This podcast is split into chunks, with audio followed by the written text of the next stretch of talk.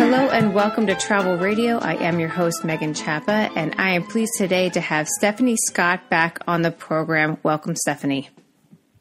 Thank you, Megan. It's great to be back with you again. Yeah, we're going to get into all your specialties and all of your goodness soon. I'll let you introduce yourself, but first I'll do a couple of notes and updates before we move on. And um, the first thing I want to do is read a review that the podcast got on iTunes. iTunes reviews are the lifeblood of podcasts. So if you think this podcast is awesome, which I do, I would like it if you would just stop by iTunes or go to the iTunes I uh, what is a podcast app? It's called iPod, I think, or I I don't know. It's purple, the icon on your phone. Just give us a five-star review. Yeah, no, it's easy. It takes you five seconds. And if you want to jot a little note down, that'd be great too. From J Lo Wow seventy eight, super informative travel show with a wide variety of guests and a host with a lovely, soothing voice. I will definitely be checking back frequently as I plan upcoming trips. Exclamation point, five stars. Thank you, J Lo Wow seventy eight. I appreciate it. Um, another one thing I want to quick say is I've become a, a member of a ladies podcasting association, and I just wanted to give a couple shout outs to uh, Rosemary late Rosemary's Ladies podcast and the History Chicks. Thanks so much for your support, and I'm really enjoying your podcasts. Um, and then the last thing I want to talk about, Stephanie, people that want to work in the travel industry, is a Twitter poll that I took. Are you on the Twitter? I am on the Twitter. I don't tweet much, but I do read the Twitters. that's, that's my husband. He's always like, oh, no, I'll tweet something, but then I can't take it back. I'm like, sure you can. Just delete it before anybody screen captures it or whatever. But right, exactly. We're unimportant people, so who's screen capturing us? No one. But, so I posed a question for that says, have you ever wanted to work in the travel industry? Hashtag travel, hashtag tourist, and then a lot of emojis of different planes, trains, and automobiles. And the answers you could have selected were yes, as a travel planner, yes, as a writer, yes, as a photographer, yes, as a tour conductor. And one hundred nineteen people took the poll. And twenty-one percent to travel planner, which is travel planner, travel professional, travel agent. eighteen percent as a writer, fifty percent for photographers, and eleven percent for tour conductors. And I will put you and I in travel planning, and then you also as tour conductor. So, yeah, I would. Yeah, I would say so. That's it. Mm-hmm. So I just want to say, folks, if you want to go for it, you should go for it. I mean, the travel industry is great. Happy people work in the travel industry. Would you say that? I'm happy. I'm I work happy in the to- travel industry. I yeah. love it. Yeah, and yes, it's it's exciting. And then um, to lead up to um, the next little th- uh, shout out that I want to put out there is. There is a website called Host Agency Reviews, and Stephanie, who was our guest, Stephanie Lee, two weeks ago, she uh, is the president of H A R at Host Agency Reviews, and they relaunched their website. So if you have interest in becoming a travel planner, which is twenty-one percent of the people, that's a great place to start to potentially uh, investigate travel pro- agencies or how you should go about planning to open your own. So there you go. Just a little a little th- shout out to H A R because they're wonderful. One last update. Stephanie, have you ever heard of the world's best travel jacket? And the company is called Baubax, B A U B A X? No, I haven't. Tell me more. Yeah, actually, you might want this jacket. It's this all-in-one jacket, and I've been waiting on it for probably eight months. It was a Kickstarter campaign. Um, but it has, like, the hood has an eye mask that comes down. The sleeves have mittens that are tucked up in it. There's a neck pillow in the collar. There's a pocket for your earbuds, or you can string your headphones up through, like, the sleeve or zipper or whatever. It has, um, it has a blanket in the one pocket on the left-hand side, I think. And then it also has an inflatable footrest. And a water An inflatable bottle. Footrest. Yeah, so when you're in the airplane, you know, like your feet are dangling, you're trying to sleep oh overnight. My gosh. Oh my yeah. gosh, this is a game changer. This is a game changer. This is a total game changer. And it has like an R F I D pocket. You won't have to, you won't have to check bags. You won't have to check bags anymore. You could just have everything in your jacket and you can carry on and mm-hmm. you'll just be like good to go when you land. I that love it. Is exactly their commercial. I want one. Yeah, and they have a pocket for an iPad. and it has a couple of different styles. Anyway, um, so we ordered them. I ordered them. I ordered one for my husband too, because I knew that if I got one, he'd want one. And plus, he looks good in a bomber jacket, so perfect. Well, yeah, yeah, you know. So I, so they're coming. They've been shipped. So I'll be demonstrating that, and you know, see if we can give it a proper plug. Not that I think that I just did a pretty good plug for it, but I mean, you know, the proof is in the pudding. So we'll put it on. We'll put it to the test and see what we can do with it. But it's supposed to report, be amazing. Yeah, re- yeah, report back on your findings. Mm-hmm. We all want to know. I am. Right and on. If anybody else has one or has received it already, I'd like to hear, because someone out already and, and have been delivered. So I'd like to hear. All right. Enough about all that stuff. Let's t- let's get to the good stuff, which is you, Stephanie. Would you please? Why, thank you. Would you please introduce yourself and tell us your travel planning specialty? I would be delighted to. I am uh, Stephanie Scott, and I'm a part-time travel agent with Ticket to Travel, mm-hmm. and I'm also a part-time tour operator. I was raised on the East Coast, where I learned to love travel uh, from a very young age, from my Canadian mother and Scottish father, who were both big fans of the road trip. Mm-hmm. And I moved to Northern California about twenty years ago. And in those twenty years, I continued to develop my lifelong passion for travel and uh, the outdoors. Always been a fan of the outdoors. Mm-hmm. And at the ripe old age of forty-two, after about thirty years off the bike, I started cycling again. Mm. So my travel specialty is active vacations. That's what I like to do when I travel, and specifically bike and barge tours in Europe. Yep. And and to say bike and barge tours, we should say that it is bike and luxury barge tours. Yes, they are fabulous barges.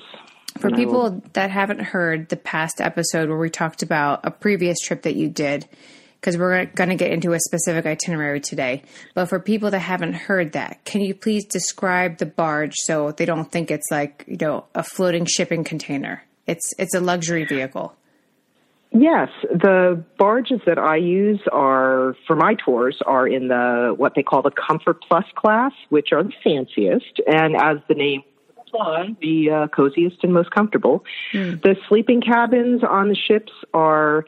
Uh, usually equipped with two twin beds. Sometimes it's a, they can be made together or kept separate if they're single travelers together. Mm-hmm. And each cabin has its own private bath with a shower, a sink, and a toilet. Mm-hmm. And uh, so you don't have to walk down the street, down the uh, uh, hallway in the middle of the night in your jammies. And uh, each room is equipped with an in-room thermostat, so you can control how warm or cool your room is. Uh, not all ships are air conditioned, but mm-hmm. the ships that I use are. And in fact, all the indoor space in these ships uh, is air conditioned. So uh, okay. There's a dining room, so we can all gather for breakfast and dinner. And there's uh, indoor and outdoor guests, uh, uh, decks, I mean, for the guests to hang out in and relax and chat with one another. And uh, and the ships are also equipped with Wi-Fi. Oh, nice. Limited, but there is Wi-Fi. And then, so this is something that is smaller than what people would imagine a river cruise ship to be. Yes, the ships are the ships that I use are there are smaller barges, but the ones that I use for my tours accommodate twenty to thirty guests. Okay. And a lot of that depends on the itinerary and the destination. Mm. For instance, in France, the canals are narrower, so the ships are typically smaller and they're narrower as well, and so there aren't as many cabins in them. So when I run a tour in France, I may only have twenty guests, but when I run one in, say, Belgium, I can find a ship that is that can navigate the canals, but will also sleep thirty people. Gotcha. Now, you your tour, your France one ended at the Tour de France. Is that correct? It did. It did. Did, that did you get really to see cool. the race? I did. I get. I did get to see the race. What was very interesting was uh, the security, oh. um, but it was really easy to. Yeah, I, w- I often wondered, like, how they, how will they secure this entire course and the city of Paris? You know, I was there um, the year after um, the Paris bombing, yeah. so I expected much uh, higher security than when I had been in Paris uh, two years prior. Mm-hmm. And I was really uh, impressed with how they moved people through. Um, I felt really safe there. And uh, the only thing is you can't really cross the Champs-Élysées. You can't mm-hmm. get from one side to the other. So you have to commit to whatever side you're on and enjoy That's the it. race from that vantage point. Uh, there were, I But I was able to see the little parade, and I went into uh, a cafe, and I had myself a lovely lunch, and oh, then nice. The race came through. And, yeah, it was really kind of neat, really cool energy in the city. So it was fun for me. Nice. I haven't been in Paris during a cycling bike race, but I was there for a bike rally, and by accident, but it was very exciting. So, yeah, different fun. Experiences. Yeah. yeah. Um Well, it's nice. They close off the streets, too, so there's no vehicular traffic. I don't think the taxi cab drivers are too excited about it, but it was nice to be able to walk around. That is something nice about European cities. I mean, even when they don't cross, close off all the streets, is that there usually is a central, you know, shopping area where you can mm-hmm. stroll. I really like that. Right. Um, all right. Mm-hmm. So let's talk about how you got the idea to plan these type of trips, because I think this is... It's it's pretty unique, I think, and people like an active vacation. So tell us what inspired you to do this. Well, about five years ago, I became certified as a tour guide and a tour director because I thought it would be cool to get paid to travel, you know, to the point of it's your, not bad. your uh, little, your little um, uh, poll that you took. It yeah. was uh, harder to, it was harder to break into that field as a tour director than I thought it would be. But that was more because I had this lucrative full-time job, and I still do, so I just wasn't able to travel on short notice. So my plan was always to do the guiding thing part-time, so my availability to travel was uh, be dictated by these scheduling demands of my day job. Mm-hmm. And my interest was in European travel in particular, and in the tour directing world, that's the most competitive market for tour directors. Mm. And it usually requires a language fluency that I just didn't have. I mm. speak some German, but I'm not enough to be considered fluent. Mm. And a friend of mine who traveled with me years before had suggested that I start my own tour company. And until she suggested it, I, the idea hadn't really occurred to me, but it made sense. I'm, you know, I'm a seasoned traveler, I'm an event planner and a marketer by trade. So it was an easy enough transition. So in twenty fourteen, I founded my tour company, Stephanie Ventures, mm-hmm. L L C, and I led my first tour in the Netherlands the following summer. Now, um, I might add that I didn't exactly light the world on fire on that first tour. let's just let's just say there were several vacancies on the ship. Um, you know how when you're on an airplane and uh, there aren't many people on the plane, so they kind of spread you out so that you don't, uh, you know, so the weight is distributed. That's kind of. Well, years ago, that's not the case anymore, but years ago they used to do that. Well, that's kind of how this ship was. It was like every other cabin had a had a guest in it. Um, but I kept at it and uh, kept networking and putting putting myself out there with uh, some of the local bike clubs uh, here in Northern California. Mm. And eventually, um, I started to sell out my tours. So I ran two tours this summer, sold both of them out. So mm-hmm. I took fifty-four people to Europe. And um, I have two tours I'm offering next year, one to Belgium, which is already sold out, uh, to a bicycle club. And I'm pretty sure that uh, the other one will sell out, too, because it's a fabulous in- uh, itinerary, and I'm getting a lot of inquiries um Okay. from folks I've met at events that I've been to. Awesome. So we'll get into that itinerary. And this today we're recording. It is November tenth. This is going to air maybe on November twelfth. So you have a heads up that you need to get a deposit in quickly if that's something you're interested in at, because these, I mean, for the last couple of years you've done them, they've sold out with no cancellations. So if you're interested, uh, don't sit on it too long. Yeah, they usually sell out. This is a good time of year for people to think about travel for the following summer. So I find I'm very, very busy in November and December yeah. with bookings. Or else you will literally miss the boat. Bow, bow, bow, bow. When you plan these trips, what elements do you think make for a great balance in a vacation? Because you said these are active vacations, but they're not. It's mm-hmm. not go, go, go all the time. You've you've planned them purposely. Can you tell us about your philosophy on that? Well, I, I do like vacations that include the must-sees. Um, they're must-sees for a reason, mm-hmm. um, but also some hidden gems and places that the locals know, but may not be widely published in the guidebooks, or places that afford you the opportunity to engage with the local people. So I try to strike that balance. I mean, those must-see places are, they're, they they might be crowded, but they are that for a reason. They're either stunningly beautiful or they're, they're great historical or cultural significance. So I say you got to go to those places, um, mm-hmm. but, you know, take, take a deep breath, focus on what is before you, and, and, and try to tune out, you know, all the crazy tourists with their selfie sticks. Um, uh-huh. But then try to find someplace special where you can just be a temporary local. You know, when, one of the things that we might do, we wouldn't be riding along on our bikes and all of a sudden we come across a farm stand.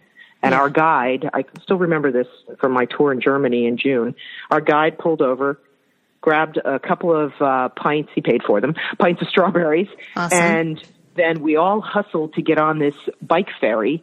And as we were riding across, you know, the, the river on this ferry, he fed us strawberries. It was just fabulous. I mean, it's just those kind of special moments. And, you know, I just came back from uh, Italy, and I can say that the little meals and the stops at the cafes and things that we had are just as memorable as, you know, seeing the Statue of David and climbing the stairs in the Duomo. Those are things you got to do, but it's nice to have those other places to, those things in the itinerary to just sort of balance things out.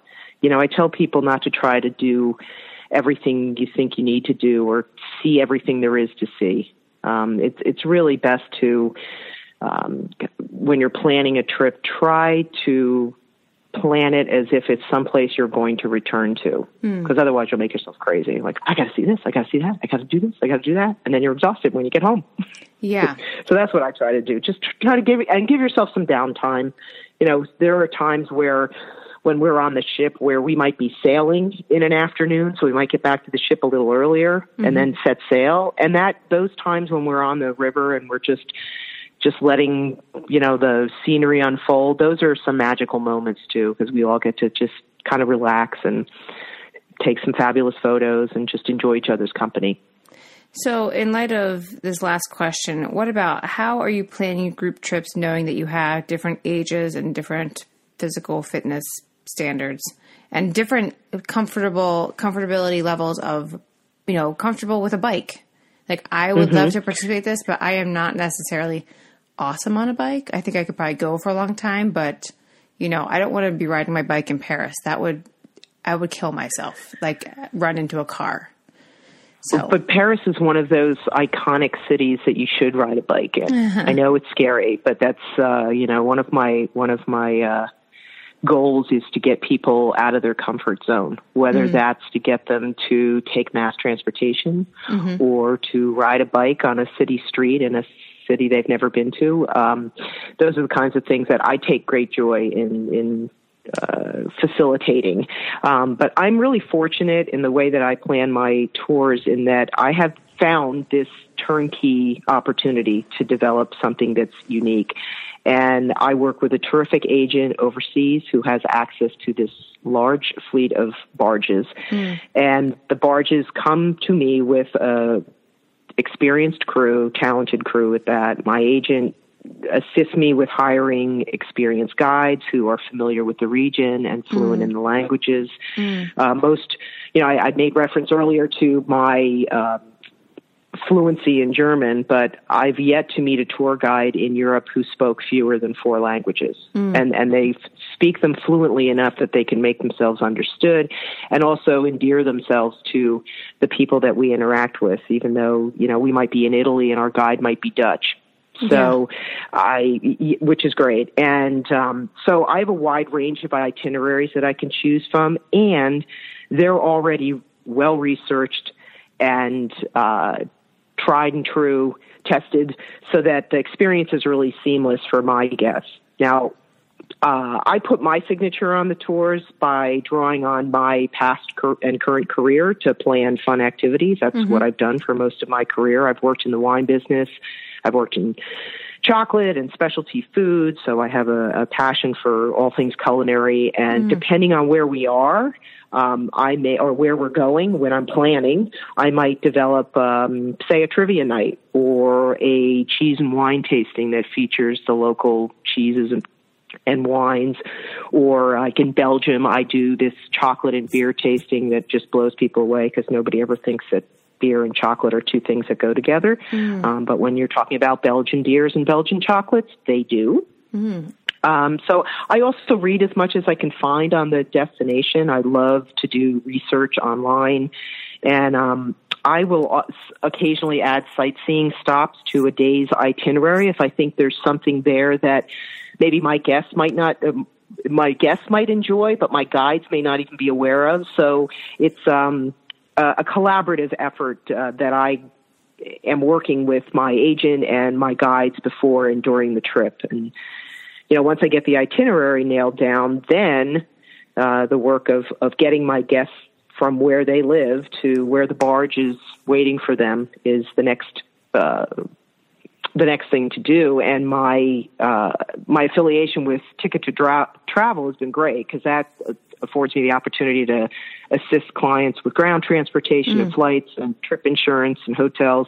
So now I'm more of a one-stop shop than I was when I started out in the in the tour business. Awesome. So it's easy. It's been easier for my guests as well because they can come to me for just about all their needs. So while we're talking about the little spins that you put on things, Thanksgiving is approaching speedily, and um, you took. There's an itinerary that you have where you take special care to, I, I don't want to say reenact, I would say recreate with some theatrical costuming, a meal from a region that's important to the, to, you know, the colonies, as you will. Could you, uh, could you tell us about that? Yeah, you must be talking about my Dutch Cities tour. Mm-hmm. I this is the first tour I ran, and I've run it once since then, and it's just one of my still one of my favorite tours I've ever run. Mm-hmm. Uh, we uh, spend an evening in uh, Leiden in the Netherlands, which is the town where the Pilgrims who sailed on the Mayflower hid out from the uh, King of England um, while they were waiting for the Mayflower to be fixed. Mm-hmm. And so I had approached the crew before I came over to uh, the Netherlands and said, hey, I would like to host a traditional Thanksgiving dinner in July. Well, they weren't sure what that meant, so I had to kind of educate them on what we eat in uh, when we have our American Thanksgiving. Yep. And to my delight, uh, the chef really embraced the challenge, and we had this amazing Thanksgiving dinner in July in the middle of Leiden. And uh, we had, uh, I think we had, a, we had a Thanksgiving trivia contest that night, which, I, you know, sort of fed on everybody's competitive nature. And uh, I think the winners all got a little hat with the name of the ship embroidered on it. But uh, we, we just really had uh, a ton of fun that night. And it was a nice way to kind of tie where we were to something that everybody can relate to that was on the trip with us. So you were dressed as a pilgrim or a turkey? Uh, no, I was dressed as a pilgrim. Yes, okay. I was dressed as a pilgrim. In my yeah, mind, I, it's I, a turkey. I'm going to leave it that way. um, well, what I did do the second time I ran this tour was I had a very, um, uh, I had this uh, crazy, crazy tour guide I work with, and he will do anything. And so I brought a turkey headdress. Oh. And he was happy to wear that during the, I will say his team did not win the trivia contest, but you know, I felt like they were handicapped because I had a French and a Dutch guide on their team. I shouldn't oh. have put them both on that team, but they were sitting at, you know, the teams were basically who you were sitting at with at dinner. Yes. So, uh-huh. You know, you got to choose your dinner companions wisely. You never know when there might be some game with prizes. That's so funny. The uh, the British people here asking, we were actually cooking uh, Thanksgiving dinner for a number of British people that we're friends with that have said, we would love to experience American Thanksgiving. We don't understand it. I'm like, what don't you understand? And they're like, why would you celebrate a time when you all were starving to death? I'm like, okay, we're going to do this right. So I'm, I'm not going to get into the history of Thanksgiving. I'll put a Wikipedia link in the body of the show notes so that y'all can go there and learn about Thanksgiving. So there you go. All right. That's so funny. What about, um, what about, um, you know, you have for physical requirements, this is, you know, there is physical activity. Mm-hmm. It's a biking. uh, trip? What experience with bicycles do you need to have? What what physical requirements do you have for guests that might want to come on this kind of a trip? Well, I tell people you should be reasonably fit and have good bike handling skills. You should be able to ride a bike mm-hmm. and handle your bike in in different kinds of weather and different road conditions. Um, but you don't need to be somebody who goes out and rides, you know, fifty miles on a weekend. Um, mm. I tell people to prepare for the trip. You really should ride at least three times a week and work okay. up to a distance of about twenty miles. Okay. More if you have time, but if you don't, you should be able to complete the day's ride and, and still enjoy the fun in the evenings. Okay. But you really need to get out and, and just... just get the practice of, of riding a bike. I've had people come on my my uh, trips who were um, fit, but because maybe they were like runners or uh, whatever. I don't know what else they could do. But um, yeah, but they weren't necessarily skilled cyclists, mm-hmm. and they did struggle a little bit. But I will say improved as the week went on. So nice. It was a little bit of a challenge, but people kind of overcome it. And everybody tries to sort of be, you know, helpful and, and patient. And, you know, it's really meant to be a sightseeing tour. Okay. This is not, we're going to ride a bike up the Alpe d'Huez in, in France. This mm. is very mellow. The terrain is fairly flat. Uh, we're riding on, uh, sometimes we're on dedicated Uh, bike paths where okay. there's no traffic, but nice. Sometimes we're on bike lanes and city streets, and mm. so or, or on packed dirt. So you should just be comfortable uh, on all those different conditions. And we do uh, go out and ride, whether it's raining or the sun is out. Mm-hmm. Um, but the great thing about the barge is that guests have the option. If there's any day they don't want to ride for whatever reason, they can stay on the ship. Okay. And then when we get to, you know, the ship will sail while we're riding. And then at the end of the day, we'll meet the ship where it's docked, but they'll get there before we do. And they can just walk off the ship and go into town and explore. The, the yeah. historic parts of these towns that we dock in are typically not very far. You know, it might be a five or ten minute walk from the ship. So awesome. And then let's talk about, do clients, I know the answer, but I'm going to ask, do clients need to bring their own bikes? How does that work? And then also, what if a bike breaks down during the trip? So the bikes are provided. That's part of what you pay for in the tour. It's pretty all-inclusive. Mm-hmm. Your meals, your lodging, your bike, um, the guides are all included in the trip. And so the bikes that we ride are hybrids, so a little more comfortable. You're sitting upright. Mm-hmm. Uh, the guides are trained to... Uh, do minor repairs on the bike should that happen. I've had flat tires that were changed in a heartbeat. Yep. Um, you know, sometimes a chain will drop or something like that. But uh, we don't, I've never run into an issue because the, the bike fleets are very well maintained. Mm. Uh, so these folks take a lot of pride in keeping these bikes working well. And I just, uh, I just, Uh, confirmed that both e-bikes and tandems are available for my uh, Germany tour cool. next summer. So that's kind of fun too. I've had requests uh, every once in a while. People will ask me about tandems because people who ride them think they're awesome. Yeah. And, you know, and, and then sometimes people think they may not be able to keep up the pace. So yes. an electric bike might be a nice option for them. So there's yes. a surcharge for those, but they're available. So people have that.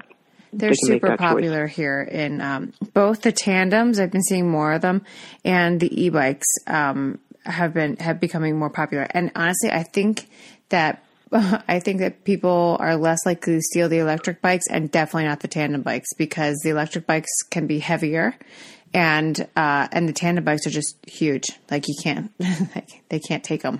So. Um, And then, yeah, yeah, true. This is true. But anyway. All our bikes are like self-locking, so you you know the, the bikes all come with locks too. Oh, nice. Okay, good. good. Yeah. Mm-hmm. All right. Will you uh, take us through the itinerary of your upcoming trip? Sure, I would love to. Awesome. I um. launching a new tour called Meander Through the Magical Mosel Valley. Mm. And this is a tour, the tour that I've wanted to run since I started this tour company. I'm so excited to be going back there uh, because yes. this is where I started it all. This was the region that I took my very first bike tour uh, alone in, uh, I believe it was twenty eleven or so. Mm. And it is just stunningly beautiful, so quaint, and just these enchanting little towns along the way, and uh, kind of quieter than uh, some of the other places I've been to in Europe.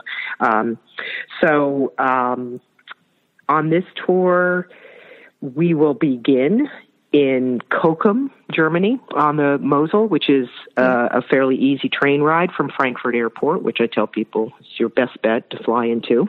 Mm-hmm. And from there, we will sail along the Mosel and ride our bikes to the charming little towns of, uh, let's see, we'll overnight in Bernkastel-Kues, right. and uh, which is a great little town with these half timbered buildings, and uh, it's got a great medieval town square and mm. some cute shops.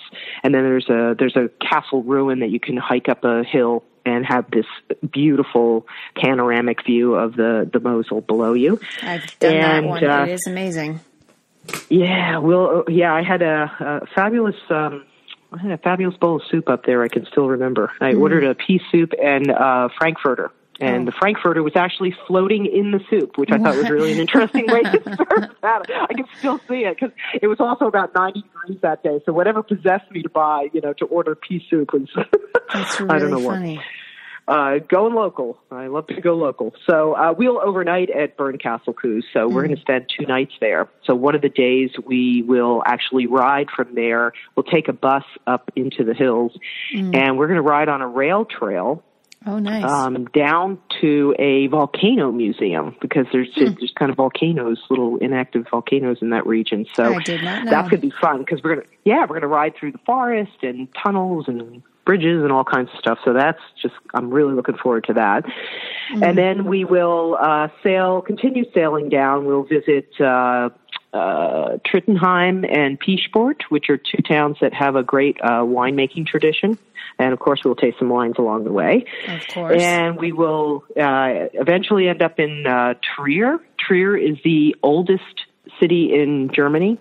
Uh, it was uh, built by the Romans, and there are extensive Roman ruins uh, that are still in the town. There's a, a great amphitheater in great shape, Roman baths. Uh, yes. There is uh, the most notable is the Porta Nigra, which is the three-story stone gate uh, that greets people as they enter the the town square. Yes. Uh, so we'll get to play around there, and that's really neat.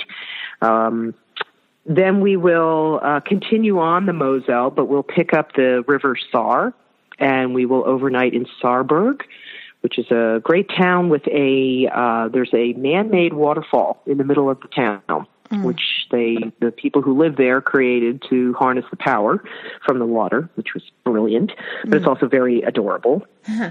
And uh, we'll sort of breeze through Luxembourg. Uh, we'll taste some wines while we're there. And uh, there's some other great sites, some walled cities and things that we'll see.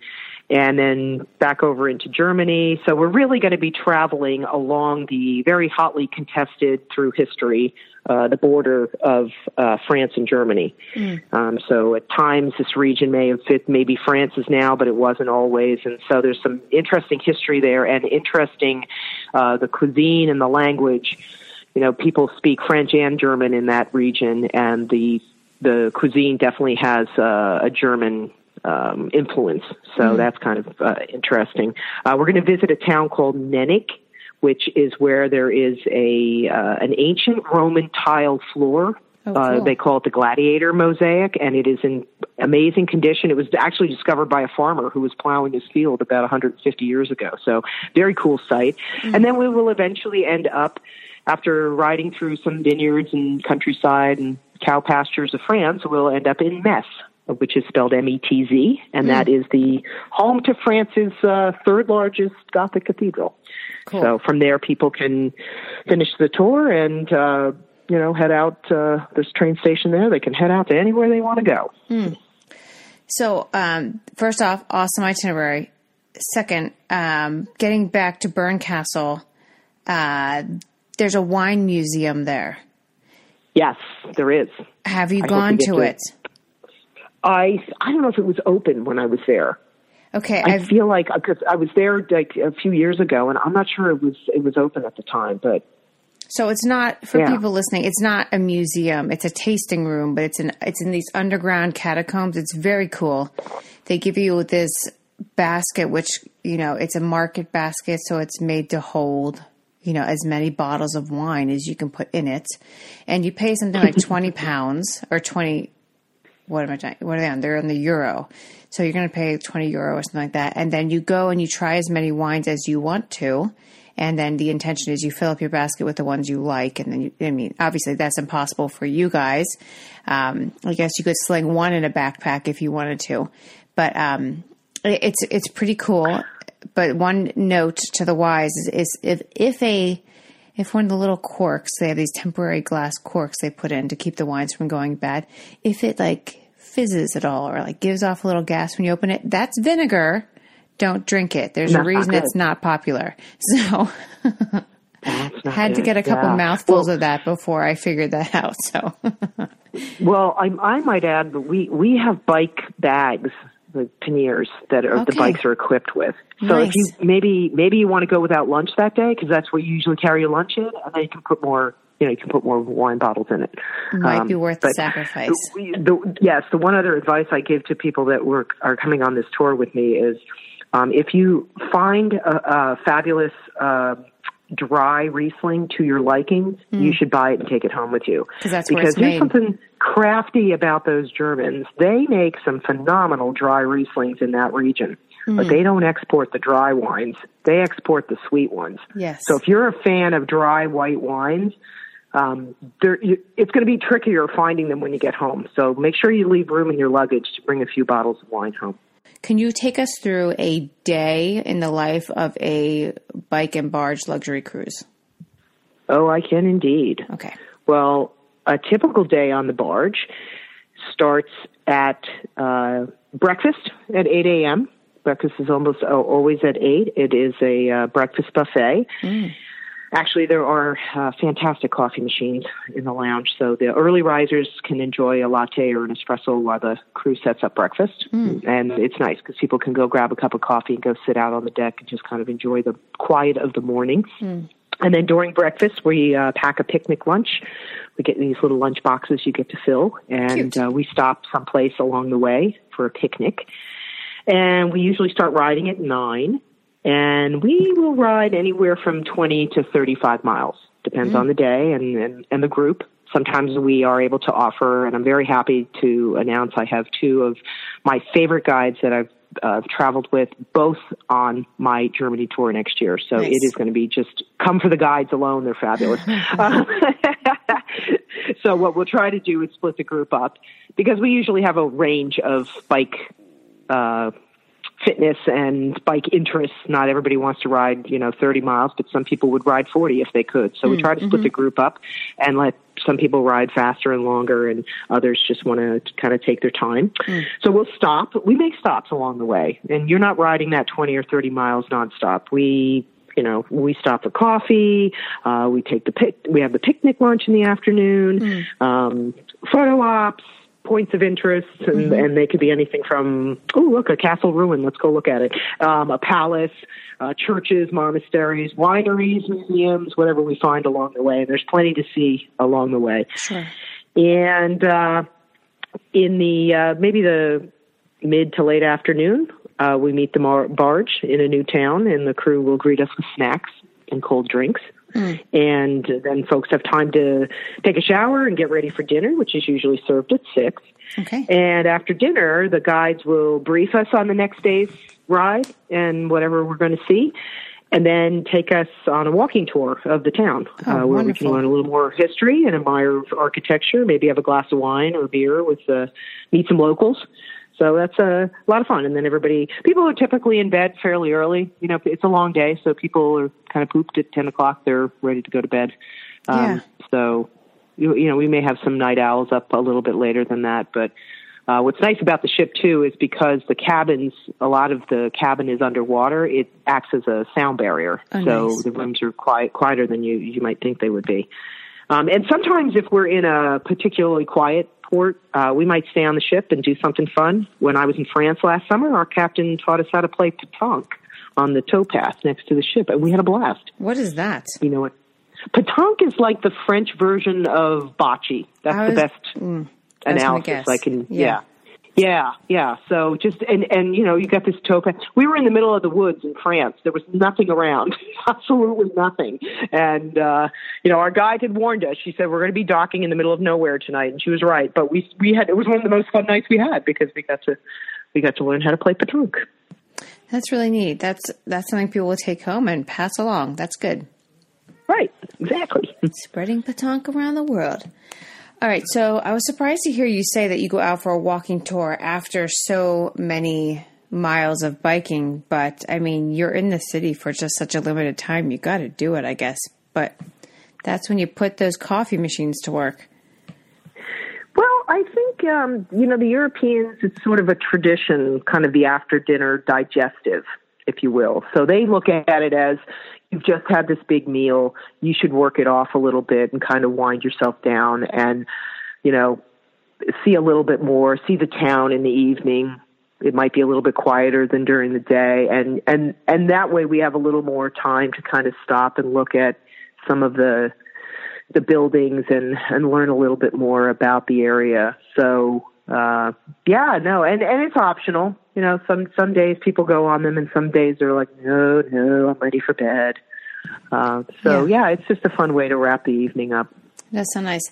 Um, also, I want to tell you a funny story from our trip to Trier. And that was, um, do you know that Karl Marx was born in Trier? Yes. Mm-hmm. I went, I saw his house. Yes. I witnessed, um, large groups of Asian tourists asking for directions to his house and the locals giving them all kinds of other directions. They are, some of them at least, are not so proud that he is, you know, one of their most noteworthy oh. residents. Oh, and they are directing these people all over the place. And we just kind of, you know, chuckled and went about our way. But, yeah. Oh, that's interesting. Yeah, huh. So if wow. you already know where it is, you'll get there. But I wouldn't necessarily right. ask a local. So. Oh, I think I stumbled upon it, truthfully, because I, I think I was looking for a laundromat. Oh, yeah. And there's a laundromat in that neighborhood where his house was, so that's why I just uh, looked up and said, oh, wow, look at that. Ta-da. yeah. yeah. Well, Stephanie, um, that's kind of the end of my formal questions for you. Is there anything that we've missed that you want to talk about?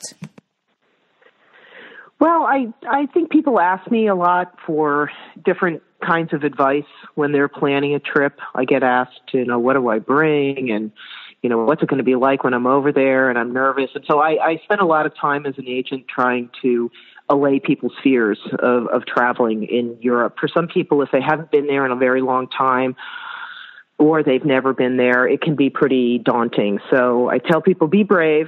Uh, the Europeans are, they're a pretty welcoming bunch. They're happy to help you. And, and most of them speak English as well as we do, quite honestly. Um, uh, I tell people not to overpack.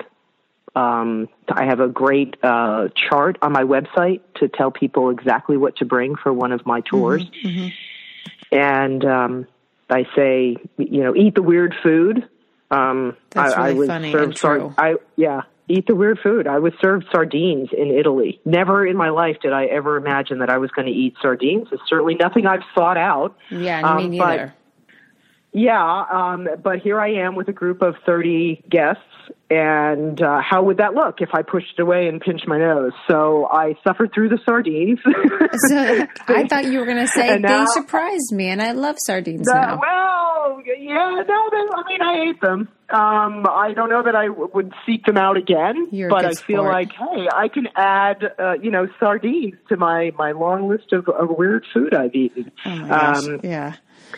Yeah, um, I tell people to take, take public transportation. It is so awesome over there. Don't mm-hmm. be afraid to use the trains. Mm-hmm. Um, gosh, I get so depressed when I come home after a trip to Europe.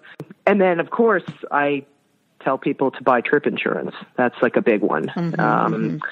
I've had people have to cancel trips um, because of any number of reasons, um, an injury, uh, sickness in the family, death in the family, job, something came up at work, they can't go. You know, do yourself a favor and uh, protect your investment. It's not a lot of money. A trip insurance can cover, mm-hmm. it, you know, it can cost five to seven percent of the cost of your trip, and it's just so worth it for the for the peace of mind. Sure, um, and more than the trip cancellation, even is that a lot of them will offer um, some medical coverage, and obviously, the higher yeah. plan you get, the better medical mm-hmm. coverage, because most mm-hmm. U S policies, if you listeners, if you are unaware, they usually stop at the border of the United States. Where, you know, and mm-hmm. some of its territories, depending on your policy. So that's, if you think that you're accident prone, which I know that I'm a little bit accident prone, um, you know, you want to really consider this because you, you don't have medical coverage when you're leaving the States. So. Yeah. And, and a lot of those policies, all the policies that I sell anyway are, uh, you know, they, they have evacuation insurance. And I don't think people stop to realize if you are injured, seriously injured when you're over there and you need special transportation home, it can get very, very expensive. So that mm-hmm, alone is, mm-hmm. is worth, is worth investing in. Yeah. So you and can get back. Yeah, that and, and okay, there's another podcast, uh, Cruise Radio that, um, Doug and I are, I guess, internet friends. I don't know. We're podcast friends, whatever. Doug has a great podcast, Cruise Radio, if you want to listen to all things about, I mean, very detailed information about cruising. But uh, he often posts articles about stranded cruisers that, like, he'll put out there like, hey, we're, we're raising funds for this stranded couple. Or, you know, they lost their passports, now they're stuck there and have to pay for a hotel for like a month or something. Or they broke their leg and they're in a hospital. All this crazy stuff that you don't think is going to happen, but... Um, you know, then they end up stuck in a foreign country without resources or, or just mm-hmm. significantly depletes their resources. I think that that's the last of my questions. How about tell us how people can contact you? They can visit my website, stephanie ventures dot com. And mm-hmm. my itineraries are all posted there. Also, mm-hmm. some of the other, uh, I don't have a whole lot of content on my site, but what I have is very useful. Uh, I have mm-hmm. a, I actually have a post about trip insurance and mm-hmm. about how to pack and what to pack in your carry-on, what to pack in your checked bags, and all of my itineraries and how to reach me. Uh, they can email me. My email address is stephanie ventures at gmail dot com. And mm-hmm. I also have a Facebook page, Stephanie Ventures L L C. Well, Stephanie, thank you so much for being on the podcast this week. I will put all of Stephanie's contact information. Uh, she has a guest profile. You can find it all there. The itinerary for the trip is in the show notes already. And if you want an actual day-to-day uh, uh, details to that level, that will be on her website, but there will be a link to get there. So you can go straight from the show notes to her page. Um, thank you, everyone, for listening. This is Megan Chapna. Megan Chapna. Megan Chapa. And Stephanie Scott saying, yay, thank you. Yeah, good morning. Good morning, good night, whatever time you're listening to it. All right, thanks yeah, all. Right. Bye-bye.